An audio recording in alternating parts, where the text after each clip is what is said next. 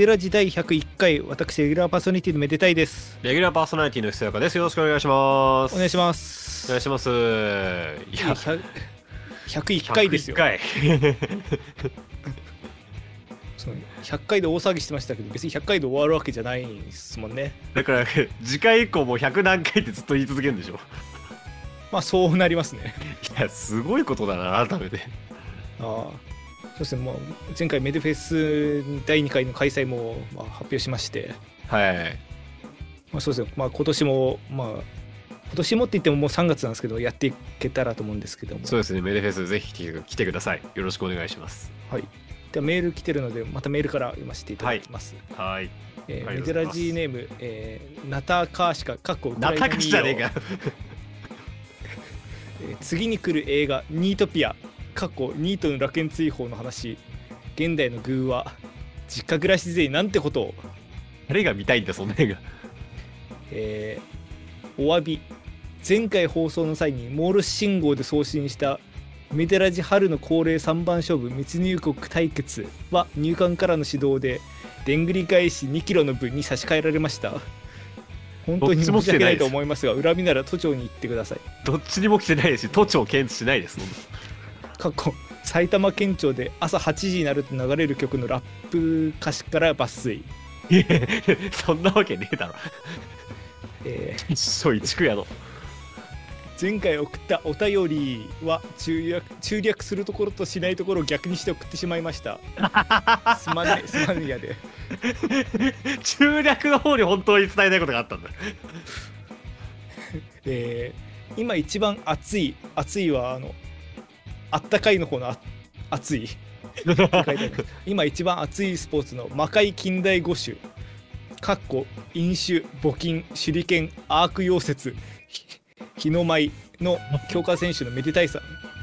影武者が45人いるひそやかさん。えー今回から開幕投手になった七刀流の CI さん、かっこなってなかったらここは省略してください。なってないし、今いないです。新メンバーのアンジェラ・アキさん、ご機嫌いかがですか？アンジェラキいないです。魔界近代五種ってなんだよ！えー101回目からの新収録会場であるうん。迎賓館赤坂陸,、えー陸3日間で2300万もの費用がかかるとのことですがもしかしてめでたいさんは伝説の宮家爆宮家過去ハゼの宮家の末裔だったんでしょうか？夢が広がりますね 何言ってんのずっと。さてメデフェス第2回開催決定本当におめでとうございますありがとうございます。ぜひ来てください。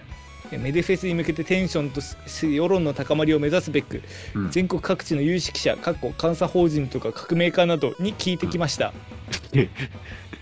ー釈迦に説法座れば祝逆、えー村上春樹ですがどうでしょうか？村上春樹好きだから。丸一多様性の観点からすると人類に偏りすぎているので次回からスタジオにスズムシセミコオロギなどを放って種族を増やしてみるのはいかがでしょうか？対象じゃないんで、このラジオの 人類以外は。丸にスタジオの中で大量のミニ四駆を走らせると臨場感の緊迫感が生まれるのではないでしょうか？じゃあまだだけです。丸3新規ファン獲得へ過去の面白かった回を焼いた CD をメドゥゾー君過去現世版を召喚し家で幸せになれる CD 駅で幸せになれる CD 疲れが取れるメキシコで一番聞かれてる新譜などの売り込みで配るなどいかがでしょうか？捕まる？様子を公開して動画し動画撮影して後で公開してください。やりません。丸44年ぶりのメデフェスの打ち上げを歌舞伎座でやってくださいメデラジ大歌舞伎とか見たいものです 歌舞伎座は、あの、新宿の歌舞伎座が歌舞伎やるところじゃないんで。えーエトセトラ ETC ETC カードが挿入されていませんかも今回のリクエストは金子みすずの「泣けディギーモー」の朗読かそんなのないですよ。金子ミセスディギーモと関係ないです。お二人おすすめの甲殻類か願掛けかなんでこいつ高学歴聞きていでずっとおすすめの。今年になって聴いている音楽を教えてください。かっここの文章は江ノ島で釣りをしていたヤンキーに代筆させたものを京都大学の入試問題倫理用に過失修正したものです。とのことであの湘南のヤンキーの分兄弟の先生に見さすな まあ、まあね調べてないから分かんないですけど多分もう倫理って単独科目じゃなくて倫理政治経済になったんで多分倫理用の科目はないですね。残念ながら。というわけでまあ多分向こうのな一応なんていうか気配りで今年になって聴いてる音楽をまあ答えてくれたらいいですよって感じでこういう感じしてくれてると思うんですけど、あなんか甲殻類を消化しないと一生残り続ける気もするんですよね。なんかあの ずっとあるよねずっと。先頭に。どうします？逆に甲殻類いきます？いや嫌です。絶対やりません。ちなみにあの最近おすすめの甲殻類をあのオオグソクムシですね。あそうなんだ。はいあのどういうところがおすすめですか？もともとこれちょっと最近見た動画の半分受け売りなんですけど、はあのオオグソクムシって深海に住んでる甲殻類なんです。深海をこうまあ泳いでたりとか地面をこう歩いてたりとか。あだから深海魚取る時とかにかなりこの下道として釣れちゃうっていう。へえ。だからオオグソクまああダイオウグソクムシとかいう人有名だし結構モチーフになってるフィギュアとかもあるんですけど、普通のちっちゃいグソクムシ、ダンゴムシの大きいぐらいのやつも結構漁獲はされるんだけどもまあ有効活用はあんまりされてないっていうあ感じでただまあ一部のカルト的な人気はやっぱりありまして。今はやってないみたいなんですけどあの焼静岡県焼津の方のふるさと納税の返礼品で一時期あったらしいんですよ大グソクムシ関連グッズってこと？いやものが。あグソクムシそのもの？多分あのちょっとし調べてもちょっと出てこなかったんであれなんですけど多分生きた状態でそのままそのなんていうかクール便とかで送ってきた送ってそこでまあ各おのおのでまあ飼うなり食うなりするみたいな。へえ。のであったらしいんですよね。まあすだしちょっとこれも全部受け売りなんでまあ私のこのあれはないんですけどどうやら出汁が結構いい出汁出るらしくて。へえそうあのかなり甲殻類のだからエビとかカニとかに近い出汁が出る。はいでしかもそのエビ臭さカニ臭さとかがなくて香りがあんまりなくてもう味にダイレクトにその出汁が出るみたいな。へえ感じらしいんで。だからあんまりその他の要素をこう潰さずにうまみだけを追加してくれるようなこう結構すごい出汁になるんじゃないかなとは思うので。まあ普段どうやって手に入るものなのかちょっと分かんないですけどもし手に入ったらぜひ。まあ食べてもいいですしまあ買っても可愛いとは思いますけど。ぜひ。おすすめの甲殻類の話意外とできるんですね。一応私もそのしルーツとしてちょっとそのあたりもつ知ってるところであるんで。はちなみにおすすめの甲殻類ああります？ないですよ。ああ。もう甲殻類に造形深くないんで。でもシャコとかうまいっすよね。ああシャコね。うん。シャコあんま食わないんだよなまあシャコかなり鮮度が命らしくてもうん。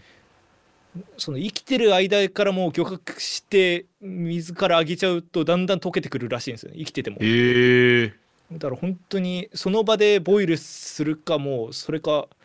もう釣ったその場で食べるしかないっていう。はい。らしいんで。まあす。まあやっぱカニですかね。カニカニ。カニが一番うまいよそれ言っちゃったら元も子もないんだけどな。まあこれで甲殻類満足したか。ああもう二度と送ってくんだよ。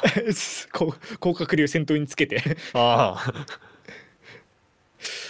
まあっていう感じで、まあ、甲殻類にお熱なのは我々だけで世間はまあ WBC だなんだ言っておりますが。いや違う。俺たちが好き込んで甲殻類の話したわけじゃないか あそっか。らそう。まあ、まあ WBC ね。いやーいやでもこのラジオ収録時点ですごいいいとこまで行ってて。そうですね。ちょっと私もその全部は見れてないんですけど結構逆転に次ぐ逆転の試合とかもあったりなかったりして、うん。そうですね。でだ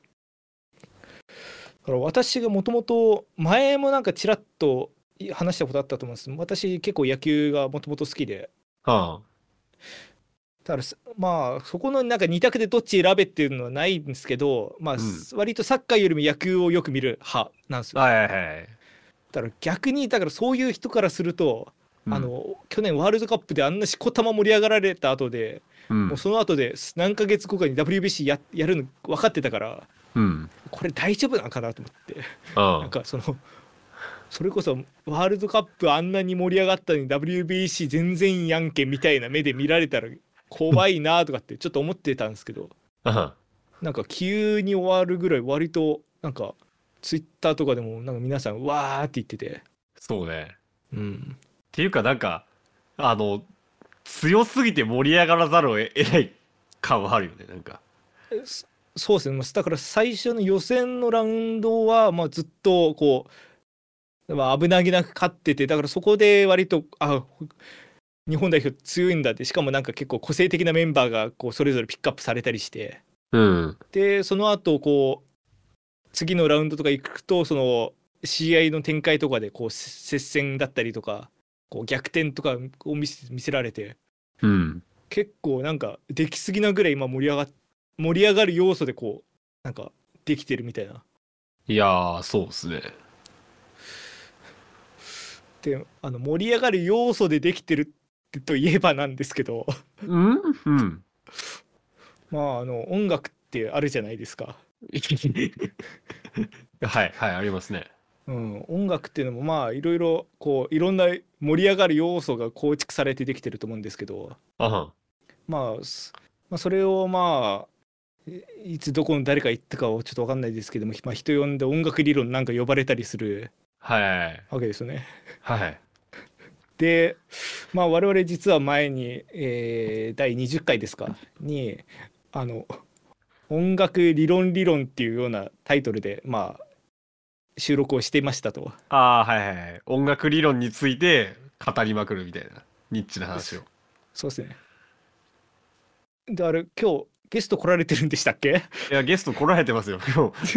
その第20回音楽理論理論であのゲストを呼んであのーその人が最近気になってる音楽理論の話をすごい話すって回やったんですけど今回はそれのリメイクじゃないですけどあのまた呼んだっていう回をやりたかったんですよ。こんなに長くまた喋っちゃってる。しかもあの自分で言うのもあれだけどこんなにドリブルが下手だと思わなかったです。びっくりしたよもうもう WBC つってねドリブルつってるしさ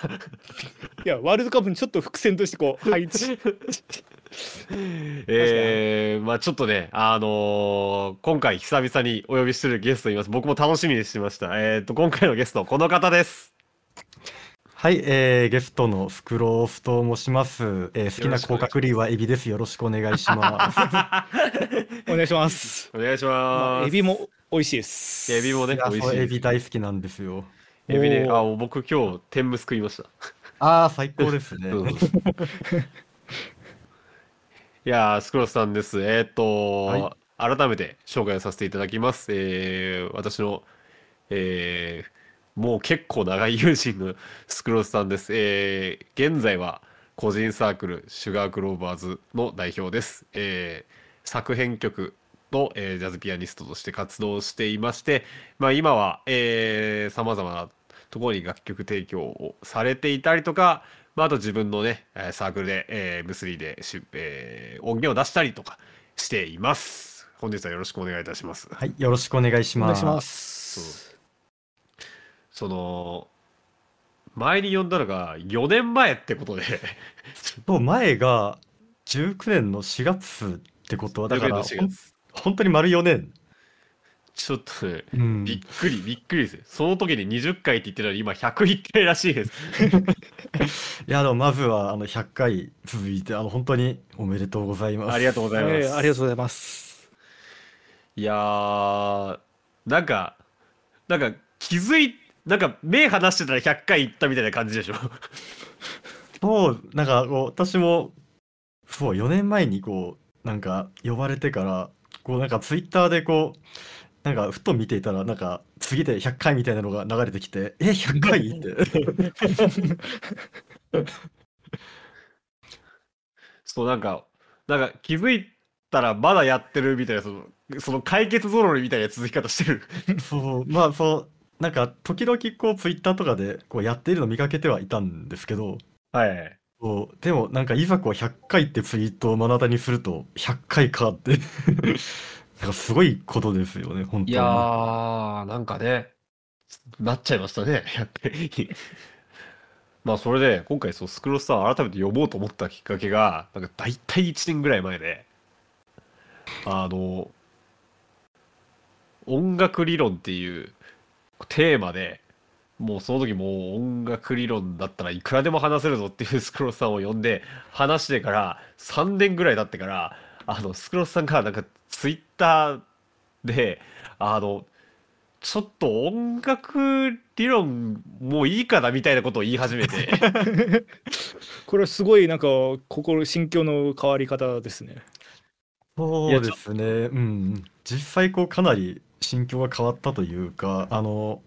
そう4年前話した時ってこうまだこうオリジナルをこうたくさん書くっていうよりもどちらかというとそのまあ演奏はしてたんですけどこうアレンジとかリミックス作ったりとかこう、まあ、既存曲を分析してとかなんかそんなことばっかりやってた時期だったんですよねあの時って。はいはいはい。そうそこからこう4年の間にこうなんか歌物のオリジナルをこうたくさん書くようになってそれをやってるうちにこう変わってったっていうのが多分正しいんじゃないかなと自分の中では思ってるんですけど。そうだあの頃はもうとにかくそのあのもちろんそうじゃないのもいっぱいあるけどその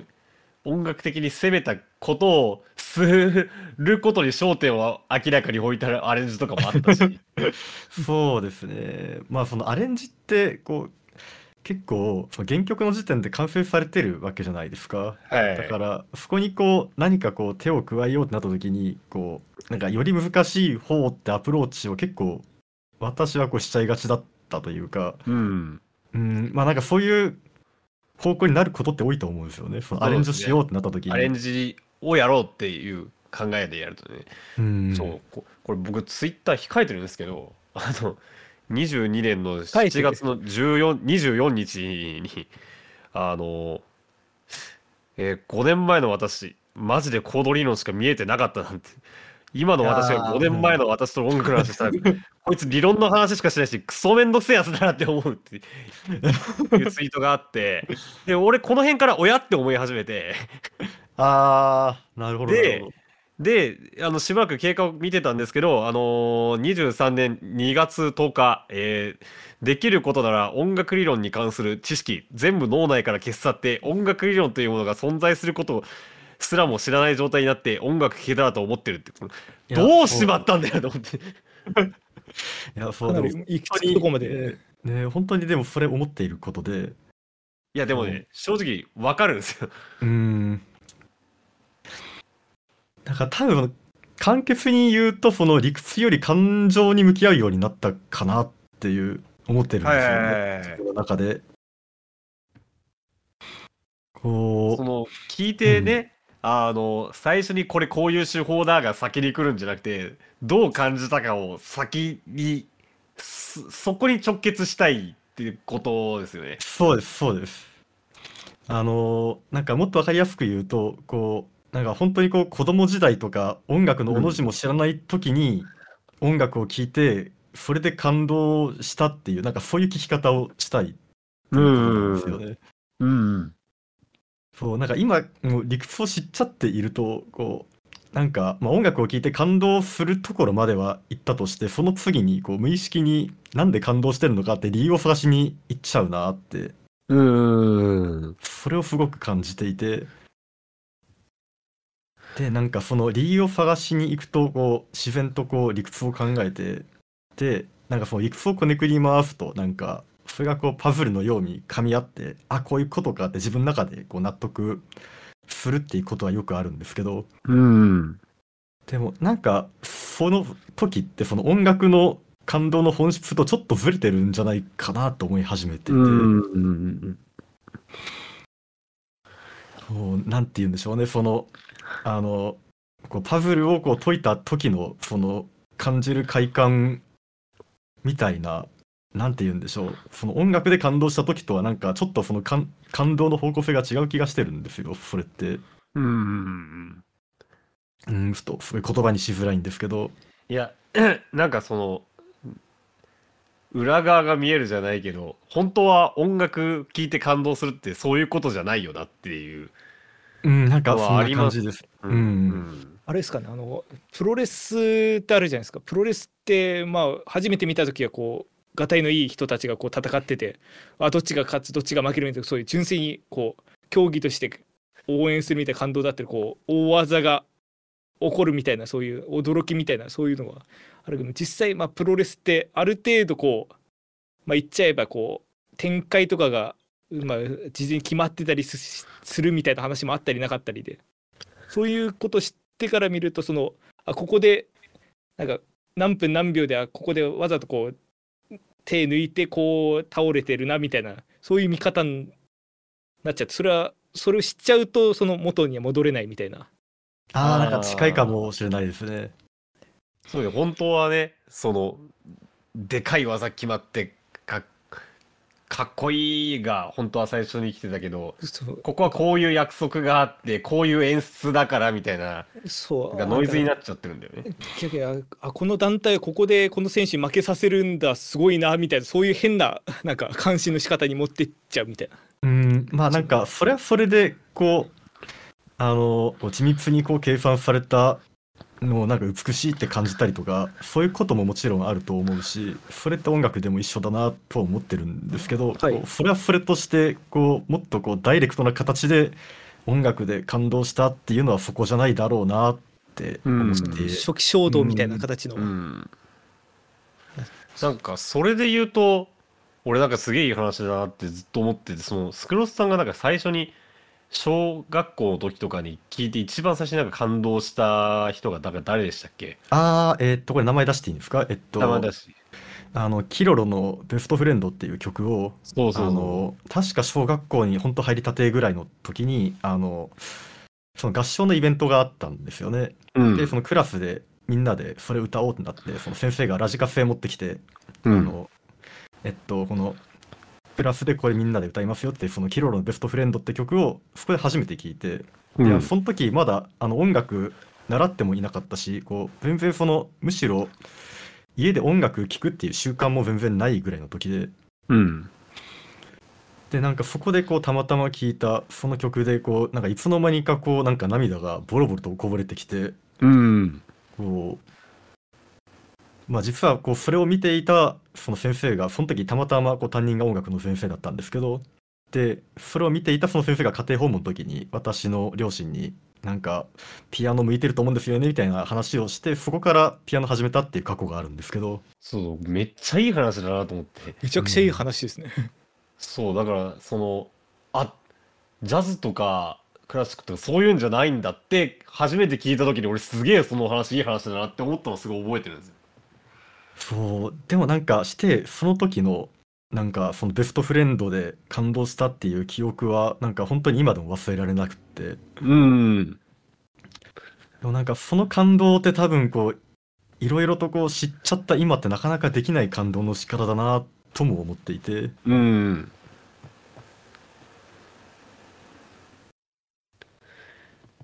いやそうなんだよね、もう曲作る時もどうしてもそのな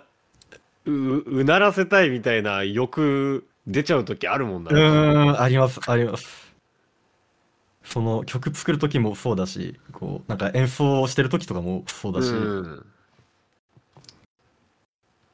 なんていうまあかそれうん。すごい邪念だなって思う。そうまあ、必ずしも悪いことではないんですけど、ないないですけど。うん。それが必要な時っていうのももちろんあるんですけどでもなんかそれだけに偏りすぎるっていうのは違うよなって最近は思っていて。そう。そうだからどうしまったんだよって思う一方で いやわかるなっていう。でもなんか多分それはこうそうさっきも言ったようにその自分でこうオリジナルを書くようになった時にえっとそのアレンジ作る時はそのあくまで原曲ありきなんですけど、はい。オリジナルを書く時ってはその0から1を作んないといけないのでそのはい。音楽以前にこうなんかテーマとか何を表現したいかとかをそこを考えるっていう工程があるじゃないですか。はいはい。なんかそれをやりだしてから多分変わったなって思うんですよね。あー。なんか自分でオリジナル作り始めたのっていつぐらいから？えーっと一分番最初が多分あのンジコンピ。はいはいはい。あれあれ最初。あれ最初。えっと歌物オリジナルは確かあれあーまあその前にもちょっとああったかも。ちょっとまあ記憶がもう曖昧ですけど。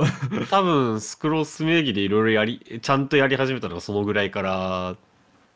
そうです。そのアレンジはずっとやってたんですけど。でまあインストのオリジナルとかもうんちょこちょこ書いたりはしてたんですけど、こう歌物でこうちゃんと作品として出そうってなって最初にやったのがえっとそうですねあの「ンジコンピの夢語りのワルツ」って曲を書いたんですけど2020年あの M3 での秋で出したあの NEXT Journeys っていうアルバムがあってそれに僕はその「Awake」っていうあのエナドリがうんぬんかんぬんって曲を出したんだけど そのそその中にあのスクロスさんの「夢語りのワルツ」っていう曲も入ってて、まあ、それが確かにその歌も思い出した。確かにその時そのまああのコンピを主催した山本康介があのまあオリジナルやってそうな人たちを集めてで別に歌物でもインストでも何でもいいと。いう前置きで集めたけどだからスクロースはインストで来ると思ってたらなんか歌もできてきてびっくりしたって言ってて僕もみんなもびっくりしたみたいな。そうであの作詞も確かあれは自分でやったんですよね。はいはいはい。うん、あそうだからその作詞もこう自分でこう一回でもやるとその後にこう既存曲をもう一回きあの今まで聴いた曲をもう一回聴き直したりした時にその歌詞にものすごい耳がいくようになってっていう話もあってはいはいはい。こうなんかこれまで聴けてなかったところだなってその一度やってみるとやっぱりこう見方が全然変わるなって実感した時なんですよね。うんうんうんその自コンピの時。うんうんうん。そう、それで自分のサークルで曲を出したのが多分最初が2021年。そうですそこから1年後ですね。そうですね。あの本当にそれがきっかけになってこう自分でも CD 出したあの M3 の会場に足運んだのもその時が初めてだったのであそうそれでこう初めてあ即売会こんな感じなんだっていうのを見て自分でもなんか出したいってなってそこから1年後のラケ M3 でその自分のそのシュガークローバーズっていうサークルでこう初めて CD 出してあ。はい。あの、めでたいさんね、あの、これ、はいあの、コンピ、20、20年の秋にね、コンピで一曲作ってみて、あ、これ、あの、即売会はすげえな、っつって、あの、自分でも作ってみよう、っつって、あの、1年後出したコンピ何曲入りだと思います？でも初めてのところがあってだからまあ4曲入りの EP とかそのぐらいの。はい、あの、何曲入りでしたっけ？えーと確かえっと何曲なんか9ぐらい入れてたあの9です。98か9 9です。どっちだっけ？倍以上。あ、まあ、い最初にそのインストの、いなんか、あ、の9ですね。9曲です。そう、あの、導入みたいな曲もあるけど、9曲です。歌物7曲、インスト2曲の計9曲です。はい。で、そっから M3 って21年秋、22年春、ん22年秋、秋ってあるんだけど、この人一回も休んでないです。半年に1枚、新譜をリリースしております。お私なんかめちゃくちゃ筆が遅い方なんでめちゃくちゃなんか尊敬するというかすごいっすねいやもう、俺は怖いよ。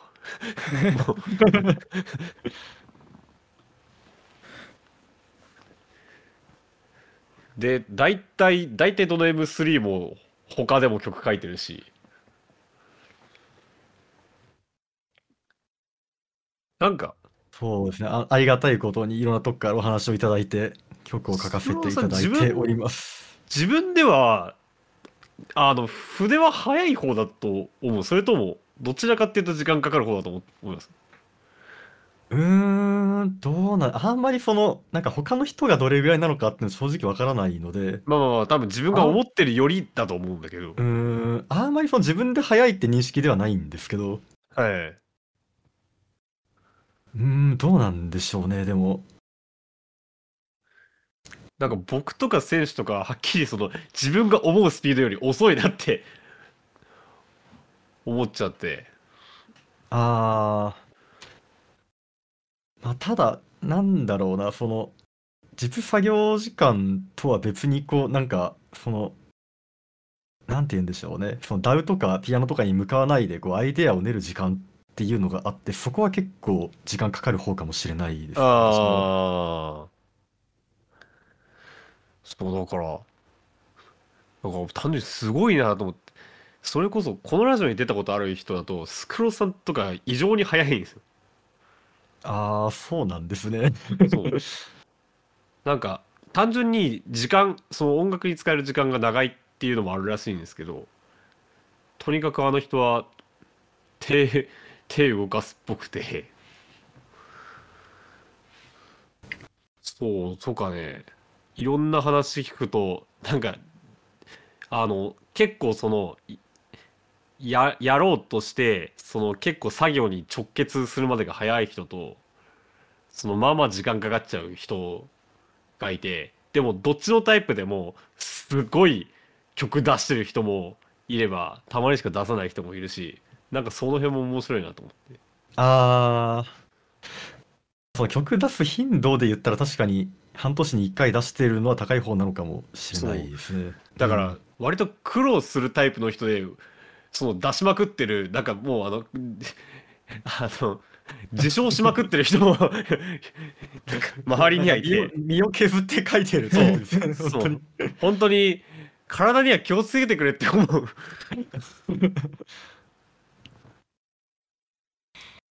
いやでもなんかそういうなんかその負のエネルギーを作品に消化するタイプの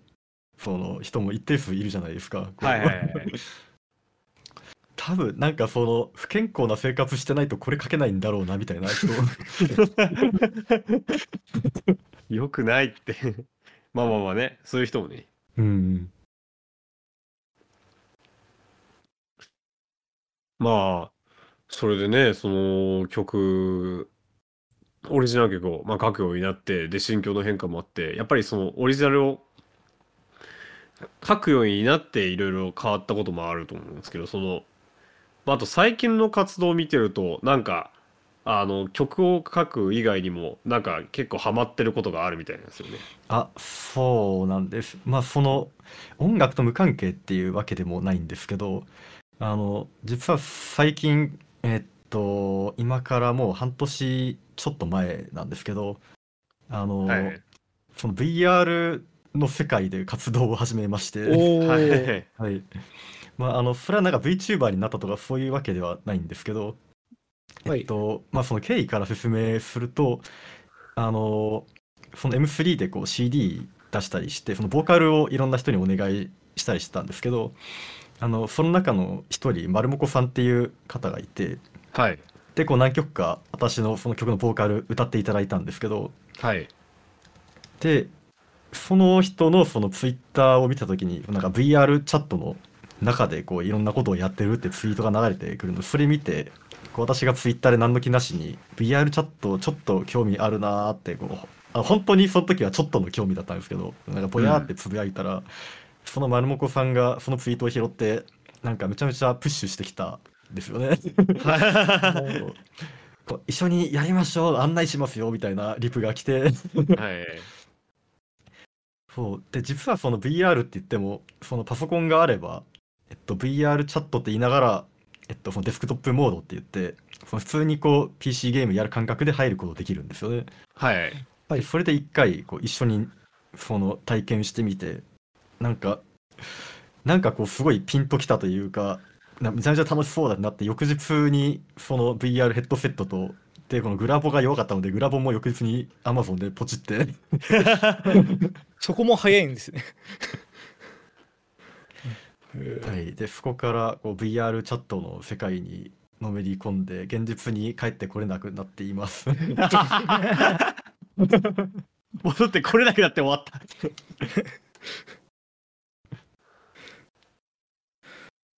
その普段 VR だとどういうことされてるんですか？えっとそれこそその本当に当初はえっとその VR の中に行ってこうなんか友達と一緒にゲームやったりこうただ雑談して遊んだりっていうことをやってたんですけどえっとその VR 始めて2ヶ月目ぐらいのタイミングでその VR でピアノ演奏しませんかっていうオファーをいただいておお。そうあの、まあ、VR の中でそのピアノの総演奏っていう形でこう最初やりだしたんですよね。単純にどどうどうやって？いやそうあのイメージ湧かないですよねその VR でって言ってもうん。だからヘッドセットをつけてるわけであって。そうですあの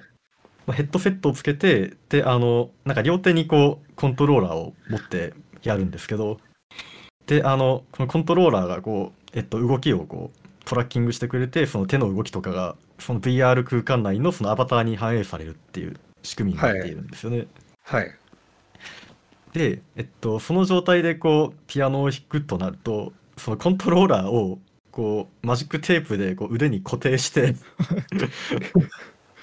でそのヘッドセットをつけたまま、でその音は、えっと、ミディキーボードで弾いた音をこうダウンに送ってでそこからこうパソコン内で VR チャットにこう送るっていうことができるんですよね。はい。であのそういう形でこう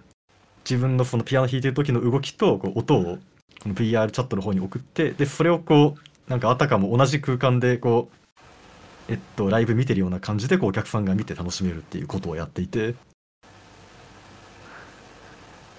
そのはい私うんもあの VR チャットを何回やったことあるんですただそういうなんかライブとかは見たことがなくて。でもあれですね。その VR チャットでそういうライブをやってるやつを YouTube にミラー配信されてる方の YouTube で見たのことはあるんですけど。ああそうやってる方もいます。そそう。ですねなのでちょっとそうです。そこの、まあ、正確ななんか場に入ってみたいなのはないんですけど。そうですね。ただ割と私が見てるとこだとそのまあ歌と例えばギターだけだったりですとかでまあ割とその例えばヘッドセットつけながらでもなんとかなりなるかなみたいな結構多かったイメージあるんですけどピアノだとまたちょっと勝手違ってくるのかなと。えっとそう手元を見ずに弾く技術がここ半年でものすごく向上しましたね あのなんか左手とかをこう跳躍するときにこう黒鍵をこう軽く触って場所確かめて弾くみたいな 動きが結構そういうなんかできるように独自キルみたいな。進化したんだ。ああ。それは面白いですね。でこう VR でこうピアノ弾くになった時にあの実はそのヘッドセットつけながらじゃなくてあの本当にこうアバターの方はもう棒立ちになっちゃうけどもうそれはそれとして普通にこうピアノ弾いて音だけ送るっていうスタイルでやってる人も結構多いんですよね。へえ。うん。でも私はなんかやっぱりその VR でやるからにはちゃんとこう VR ののその場所で弾いてるように見せたいって思って。だからそのコントローラーも両手につけてるんで重くてめちゃめちゃ弾きにくいんですけどなんかそれもそれ用の練習を結構やって。もう完全に専用スキルですね。専用スキルすぎる、すげえ。でもあれですね。最近だとそれこそあのソニーから出てるモコピーとかああモコピー、かなりちちっちゃいそのモーショントラッカーみたいなのもあるんでなんかそのあたりも変わってくるのかなとはちょっと思ったんですけど。そうですね。あのなんか本当にこうなんか次々こう新しい商品が出てくるというかすごいこうなんかなんて言うんでしょうね。その発展が今進んでいる分野で多分数年したらこう全然違う機器使ってるようになってるんだろうなっていうぐらいなんですけど。うん、全は然い重さを感じずにピアノをできるみたいなのが出るかもしうれない。ん出るといいですね。出てほしいです。出たら買います。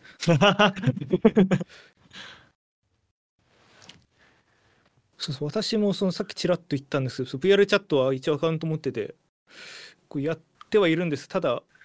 あれ割となんか最初になんか初期関門みたいな感じのあるじゃないですか。なんていうかあ最初なんか何時間やってかつ友達フレンドが何人か行ってきて初めてこう自分のアバターアップロードできるみたいな。あ、そうで、あの、ランクっていう概念が一応あるんですよね。そう。あの、あるプレイ時間とか、その、作ったフレンドの数とかに応じて、こう、上がるっていうものがあって、はいはいで、こう、一番初期段階だとそれができなくて、その、ある程度プレイするか、その、ある程度フレンドを作る、大体の人、1週間もしないうちに上がるんですけど、そう。私フレンドゼ0人でずっと遊んでたんですけどフレンド0人のせいで一生上がらずにずっとビジターのままで。いや、そう、あの、VR チャット、こう、なんかなかなかこう、ハードル高いっていうのが、その、まずこう日本人に会うのに苦労するって人が多くて、あそうですね。あの、まあ、たなんかやったことある人だったらわかるんですけど、こう、なんか公開されている、その、まあ、インスタンスって言って、まあ、部屋みたいな概念があるんですけど、はい。なんか、そこにこう飛び込んでいっても外人ばっかりだったりすることが結構あるんですよね。おーそう。だから、なんか結構、あの、その日本人同士でこうちゃんと VR で会えるようにってことで、その日本人同士でこう初心者を案内し合う文化とかも盛んで、へえ。だからなんかそういうつながりがこうちょっとでもできると、そこからこう、その人舞台でとか友達ができていくんですけど、なかなかその最初苦労する人ってのはやっぱり多くて、ああ、で、その最初の壁を突破できずに。私は初期アバなんかロボットみたいな初期アバターでうろうろし続けたり。じ 自分のキャラクターの 3D モデル持ってるのに。3D モデルって何ですか？ああ、そうか、魔界の姿が思念を共有しているこうそうか。肉体がこうなんか仮想世界にも転送可能であるのにもかかわらず。ややこしい。まあまあそそうそうですねあのただまあ実際そういうなんかアトラクションで遊んだりそういうなんかライブ見たりっていうのは正直そんなになんか初期アバターでも不自由はないんでまあそれでうんうん。正直全然その見に来る人もいますしあの VR チャット結構 DJ の文化は盛んでうん。こう大体こう毎日夜の10時とかになるとこうどこかしらでこう平日でも何かしら DJ イベントやってるっていうぐらいには盛んなんですよね。へえ。で、演奏みたいなのはいるけどそんなにいない感じ？まあ DJ とかに比べたら数は多くないですけどでも一定数いますしあのライブ以外でもその VR チャットとそのシンクルームを使ってこの VR 上でセッションしようみたいなイベントも定期的にやってるところがええあるし、ああ、それもあるんだ。シンクルームと一緒にやるみたいなのも。あありますあります。であの私そのさっき紹介した丸もこさんと、えっと、その VR チャット内で福丸っていうユニットを組んでそのピアノボーカルデュオで最近よくライブをやってるんですけどそれもシンクルームを使ってやってます。へえ、ああ、なるほどね。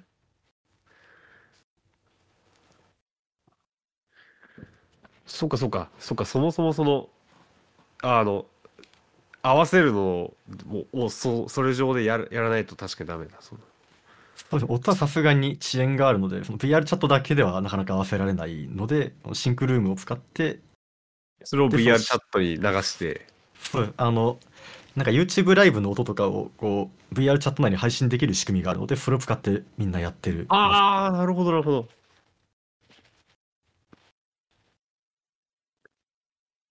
そのユニットでは、曲は結どんな感じのやるんですか？まあ、本当にいろいろですね。まあ、なんか結構、いにしえのアニソンとか、ボカロ曲とかをやる機会が多いんですけど、はいはいはい。でも最近、その私がこう M3 で、えっと、その書いた自分のオリジナル曲をこうピアノボーカルでやったりってことも最近やってます。おー、いや、すごいな。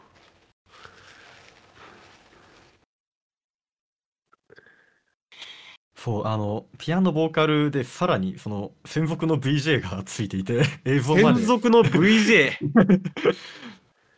そう、映像も毎回つくという、なんかすごい、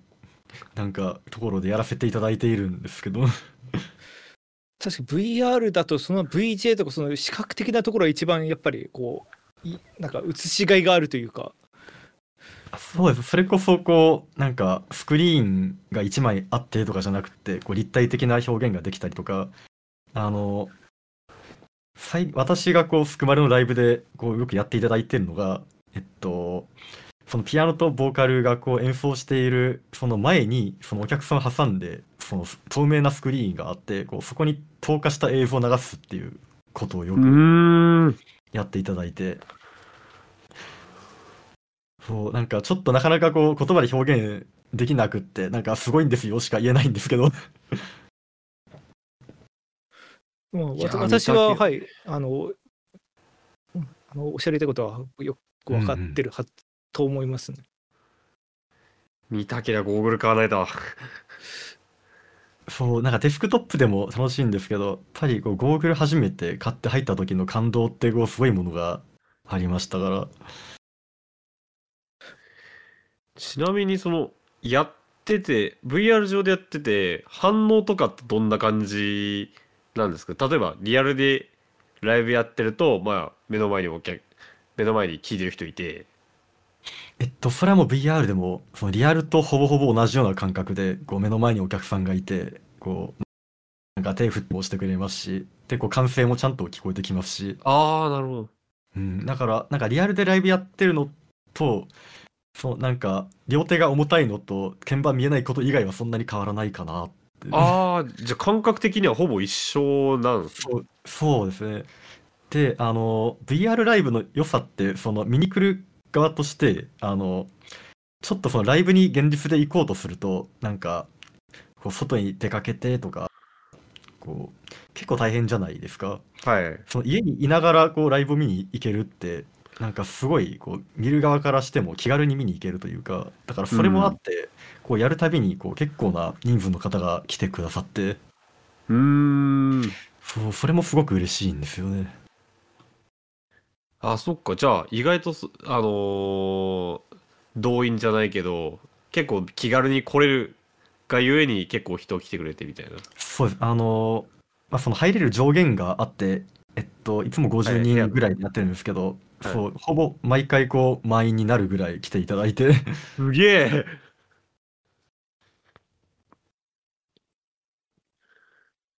普通の配信で毎回50人が埋まるって考えたらすげえことなのこれ。ししかも結構 VR チャットしこう見る側としてもまあその導入までの敷居はある程度あるものですってことは結構こうそこをまあもともといらっしゃる方もかなりいると思うんですけどそこをまあちゃんと用意してこう来てくれた方っていうのはかなりいるっていうことですもんね。いや、そうです。まあ本当にありがたいことです。いやー素晴らしいね。そうただ本当にこうなんか VR 上でその音楽イベントってものすごく盛んでこう、まあ、音楽とちょっとずれちゃうかもしれないですけどそのダンスとかも VR でやってる人とかもかなりいっぱいいてはいはいはい。そうあのなんかその VR チャットでそのなんか全身をこうトラッキングしてこう手足までこう全部動くようにしてダンスをやってる人って結構いるんですよ。はい。あの今こう家庭でこうなんか、まあ、機材そんな安くはないんですけど買ったらこう誰でもフルトラッキングができるような時代になっていてうん。であのそう私その VR チャット上であの、まあ、ちょっとしあのそのグループというかあの、まあ、カラフルパーティーっていうところに所属しているんですけどはい。あの、まあ、そこはこうなんかこうまあ一言で言えないぐらいこういろんなことをやる人が集まってる集団なんですけどこうそういうところでもダンスとかで活動してる人ってたくさんいて。うーん。定期的に発表会やってたりとか、私まだ見たことはないですけど VR で演劇やってる人もいますしえー。でも確かにそうですねその演劇みたいにそれぞれの役割になってみたい、ぼまあ、没入感が必要なものですとかまあダンスも音楽もそうですしあとまあその映像とかもそうですけどそういうまあ結構アアーティスティックな趣味というかそういうのってかなり親和性はありますよね。ああ、なんかそれもあってか、こう、そういうことをやってる人が、こう、VR にこう集まってきやすいなっていう印象はありますね、やっぱり。あ人が集まってきてさらに活性化してそう活性化するとまたそこに人が集まってきてっていういや、そう、なんか私、うんそう、そういう場所がすごく大好きなんですよね。そして、なんかこう、あの、そのなんかビジネス的になるんじゃなくて、こう、なんかただひたすら楽しいことやろうぜの人が集まってくる環境っていうか、そういうところがなんかすごい居心地が良くて、うーんこう、なんかそれもあって、こう、現実に帰ってこれなくなってしまいそうなんですけど。そう確かにそのまあそのディスコードで、まあ、僕とスクロールさんもちろん友達なんですけどそのあの誰々が何々プレイ中みたいななやつやつディスコードで出てくる出ますね。うん。そうだからスクロールさんがあの VR チャットあの始めて何時間みたいなのがあの夜23時とか普通にあって あの、その時、大体飲酒してますね。VR 飲酒をしてます。あの、金曜の夜 VR 飲酒 飲酒は現実だろ いや、飲酒は現実ですけど、でも、その飲酒も、その、なんかその通話をしながら飲むっていうのと、その VR で本当にこう、人がすぐ近くにいるかのようなので飲むっていうのだいぶ違うんですよ、やっぱり。ああなるほどなるほどそう。なんか VR 始めてからこうお酒飲むのが楽しくなってしまって、こうお酒の消費量がめちゃめちゃ増えました。風が吹くと桶屋が重くなる話なの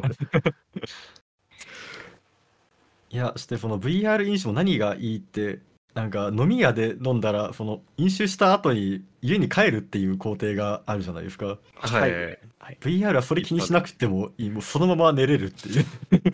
あ確かに飲み会終わってから家に帰るまでのキロが一番世の中で難しいあこの世で一番難しい行為だからね。難しいんですよ。VR はそれをしなくていいし、あのなんならもう、私よくこの酒飲んで VR の中に入ったまま寝てる時がよくあります。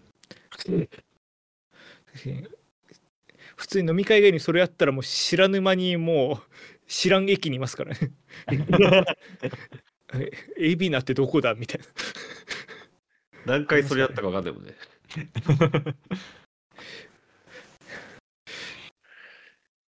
それでしかもそのちょっと前それこそコロナ禍が始まってすぐぐらいって割とこうリモート飲み会みたいな結構一一瞬流行ったと思うんですけど。はいもなんか結局なんか画面結局は画面を見ながらだからあんまりこうなんていうか。うん。なんかちょっと感覚がそう違うんですよね。どうしても。ですけど VR だとその距離感も含めてこうシミュレーションできるというか、うん。かなりそういう意味だとより現実でわって飲むのと近い感じででしかもそういうメリットも多いっていう。う。ね、感動しました、最初、本当に。こう現実と変わらないって。い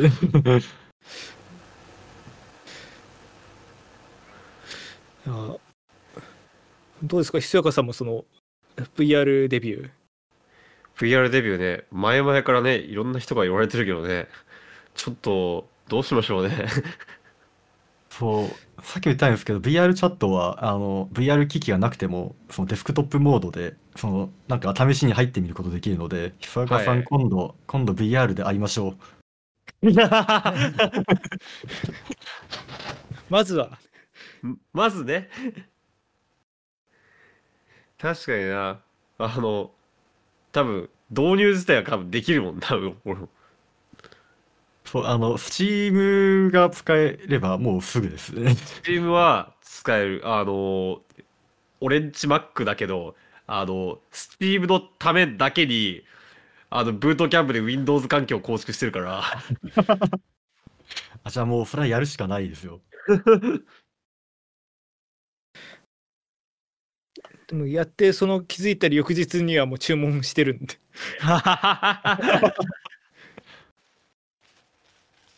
実際最近あれですよね。あのメタクエストとかそうあの辺りがい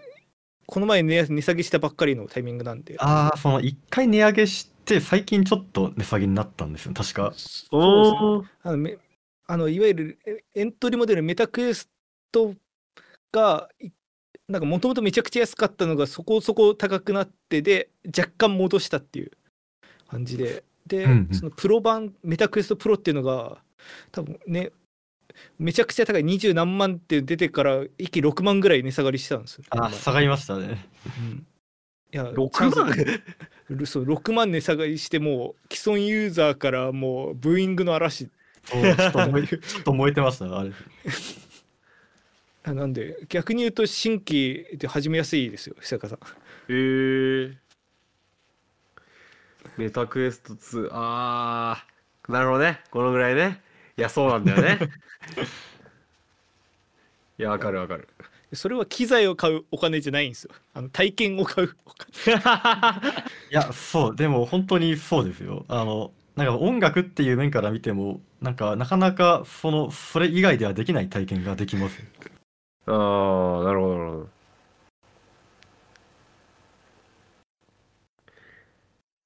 いやーね。もう何年か前からずっと高見でよりにずっと買えって言われてるんだけど。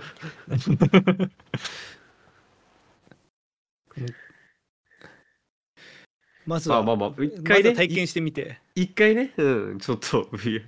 あのデスクトップ版入ってから。まあそれはそれとしてまあアマゾンのほなんかこうカートには一応入れといて。ええいやカート入ってますよってメール来続けるだろ。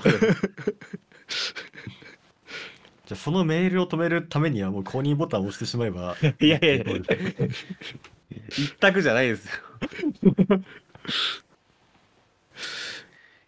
いやまあねちょっとちょっとね考えましょう。ね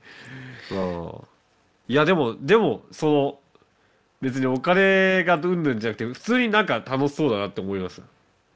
いや、そう、楽しいし、で、こう、VR でやっぱりそういう活動やってるから、なんかその楽しさって私すごい広めたくて、はい。うんまあ、なかなか、その、なんか VR の中で起きてることって、その、現実にこう、伝わりにくいっていうのがすごい難しいなって思ってはいるんですけど、うんでも本当にこう、楽しいことには間違いないので、うんうんいやでも確かにもう聞いててどうしても半分も伝わってない3分の1も伝わってないだろうなみたいなことを思いながら聞いてますけどこれはやっぱりちょっと一回ね やってみないと分かんないですね。そうですね、やりましょう。私案内します。そういう話この前半ぐらいで聞いたな。あの、ちなみになんですけど、あの、以はい前このラジオにあの、ナンバーワン P っていう方がああね出演した回があったと思うんですけど、あのそのありますナンバーワン P を VR 沼に引きずれたのは私です。ああ実績ありってことですね敵があります。いや、ナンバーさんね。あの人も、そう、なんか、そういう体験に弱そう。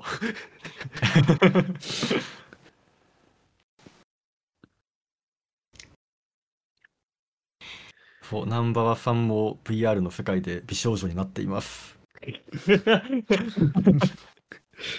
スクロスさんも美少女になってるんでしょあ、美少女ですよ。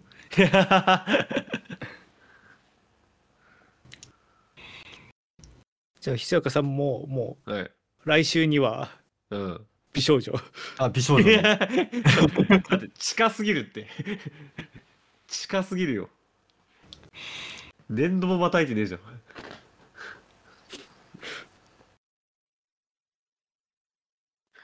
まあまあまあ、ちょっとね、考えましょう。いや、あの、もう選手はそっち行ってるから分が悪いな。そっち行ってるって言ってもまあ私はは半分だけど その自分半分か。あの異常なキャラクターにを使って 美少女になってないしあ、でもそういうアバター使ってる方もたくさんいますから大丈夫ですよ。そそうそういうなんかまあなりたいものになるってわけじゃないですけど結構そういう必ずしもそういう、まあ、美少女だったり人型じゃなかったりするのも VR の魅力ですからねそうですね。なんでまあ下川さんもねもう、うん今からあれぐらい自分がどうなりたいかぐらい考えてもいいんじゃないですかああ、自分どうなりたいか。はいそうね。まあ、ちょっとピンクと赤と青って配色だけはないと思う。う んまあキャラかぶりしますからね そう、キャラかぶりするから。まあ、もしかしたら美少女になってるかもしれないし。そう、あの、美少女になると、VR チャットの中でめちゃめちゃ可愛いって言われますからね。ああ、やっぱそれ、それ嬉しいもん。あの、最初は、なんかめちゃめちゃこう、なんか、むずがゆいというか、その、なんか人生であんなに可愛いって言われることないから、こう、わからなくなるんですよ、最初。これ、これは今どういう感情なんだっていうのが。なこれどういう、喜んでいいのか、うんみたいな、なんか、そう、なんか最初こう、なんかバグるんですよね、感情が。でもなんか少しすると、なんか慣れてきますね。慣れてくるというか、普通に嬉しいってなります。私はそうなりました。すげえ体感してないとわかんねえ状態だな、これ。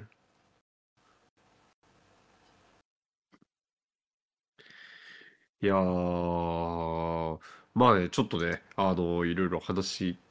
聞いて、あの、後半ほぼ勧誘を受けてましたけど、あのーちょっと今後、まあ、ライブもしていくと思うんですけど、あの、VR、あのとか、まあ音楽とか、なんか今後したいことみたいなのとあります？うーん、今後したいこと。うん、今結構楽しい、今、今現状、オリジナルも作れ、作れてて、で、VR でまた面白いもの、面白い、あのことを見つけて、そうですね。まあ、その VR に関しては、こう、今こうピアノ弾いてると言っても、本当にこう、まだ、こう、なんか、私はこう、ピアノ音だけでしかできないので、なんか、そこにこう、自分で、こう、なんか、VR ならではの表現をこう、一個加えたものが、さらにできればなとは、ぼんやりと考えてはいます。ああ、はいはい。なんか動きをもうちょっとこうなんかつけて面白くできないかなとかこうなんか技術的なところが絡んでくるのでなかなかこう実現のハードルって高いんですけどうん。ちょっとやってみたいことではありますねそれは。現実のね、その、ライブの置き換えじゃなくて、なんかそれならではの、そうですね。うん。いや、ちょっと楽しみにしてますし、ちょっと僕も見れたらなと思います。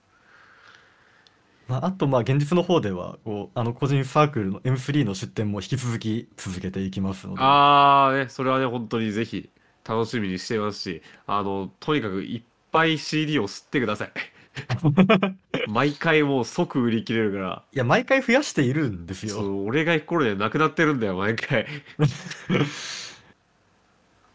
あの次次は本当にたくさん振りますのではい。ぜひ、ぜひよろしくお願いします。というわけで、久々にね、あのー読んで話しましたけど、いやー、今回もありがとうございました。いあいえこちらこそありがとうございましやた。ー、なんか、やっぱ4年も経つと、変わる、変わ、変わっちゃいないけど、変わっちゃいないけど、なんか、あのー全然違う話ができて面白かったです。そうですね。なんか、後半、なんか全然音楽の話してなかった気もしますけど。いやいやいやいいです、いいです。うんというわけでですね、このラジオの感想はツイッターのハッシュタグメデラチェぜひつぶやいてください。メデがひらがらラジアカタカナです。はいごご意見ご感想の方は、えーメールでも募集しておりますメールの、えーメールフォームのアドレスが、えーこの概要欄に貼ってあるのとあと、えーメデラジのサイトのトップページもリンク貼ってありますのでそちらからぜひアクセスしてくださいはい、メデタイひそやか、それぞれの活動もよろしくお願いいたします。えー、ひそやか、えっと、の方ですが、えー TYC のライブがそろそろ再開いたします。えー3月27日、いや、3月29日水曜日、めちゃめちゃす平日なんですけど、えっと、下北沢レグさんで、えーあります。3月、じゃ4月1日、立川ワウルさん、で4月15代々木ラボさん4月、えー5月6日、えー大宮ひそみねさんそこからどんどん続いていきますえーぜひ、えーお越しくださいはい。まあ、めでたいというよりも、こう、メデラジとしてのま宣伝では、メデフェスですね。第2回メデフェス、えー権限ですね。こちら、えー5月14日、日曜日昼公演というところで、えー下北沢、えー箱3で開催しますので、そちらぜひよろしくお願いいたします。で、えー前回ちょっと放送の方でお伝えできていなかったんですけれども、まあ、特設サイトの方にこうアンケートフォームがありましてそちらから事前登録していただけると、まあ、何かしらの特典がありますのでちょっとまだ特典については調整中なんですけれどもぜひこちらから登録して、まあ、ここの中に何て言いますか、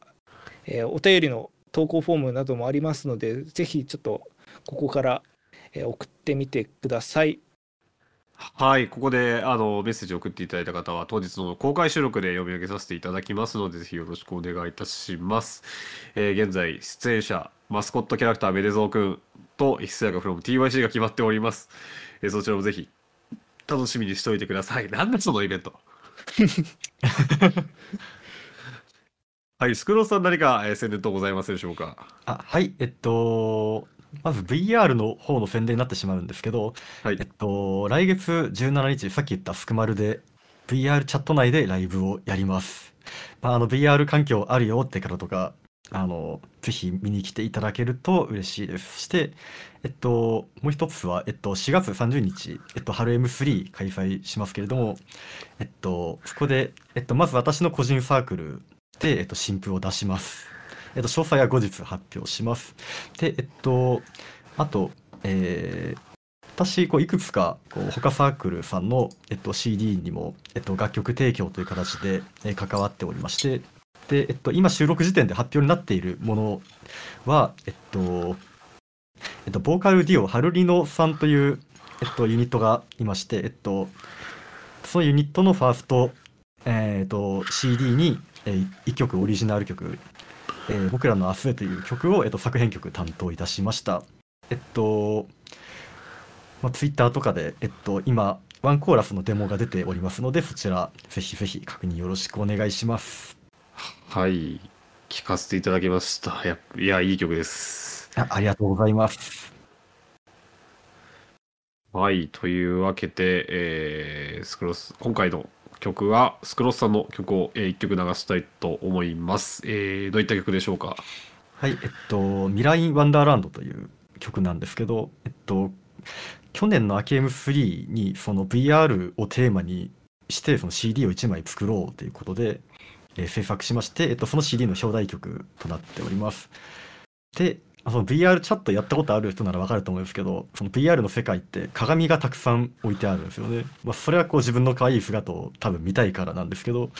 でも、こうその鏡っていうのをこうなんか新しい自分の姿をこう映し出すものみたいな、ね、ちょっと素敵な捉え方をした歌詞とであのボーカルはその私が VR を始めるきっかけになった丸もこさんに歌っていただいてという曲になっております。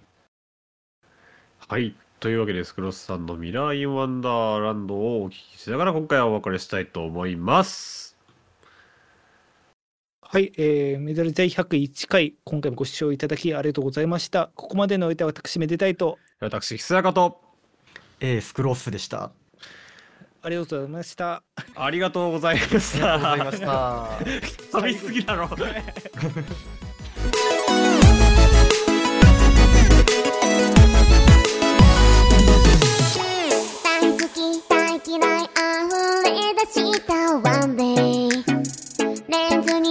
刺した心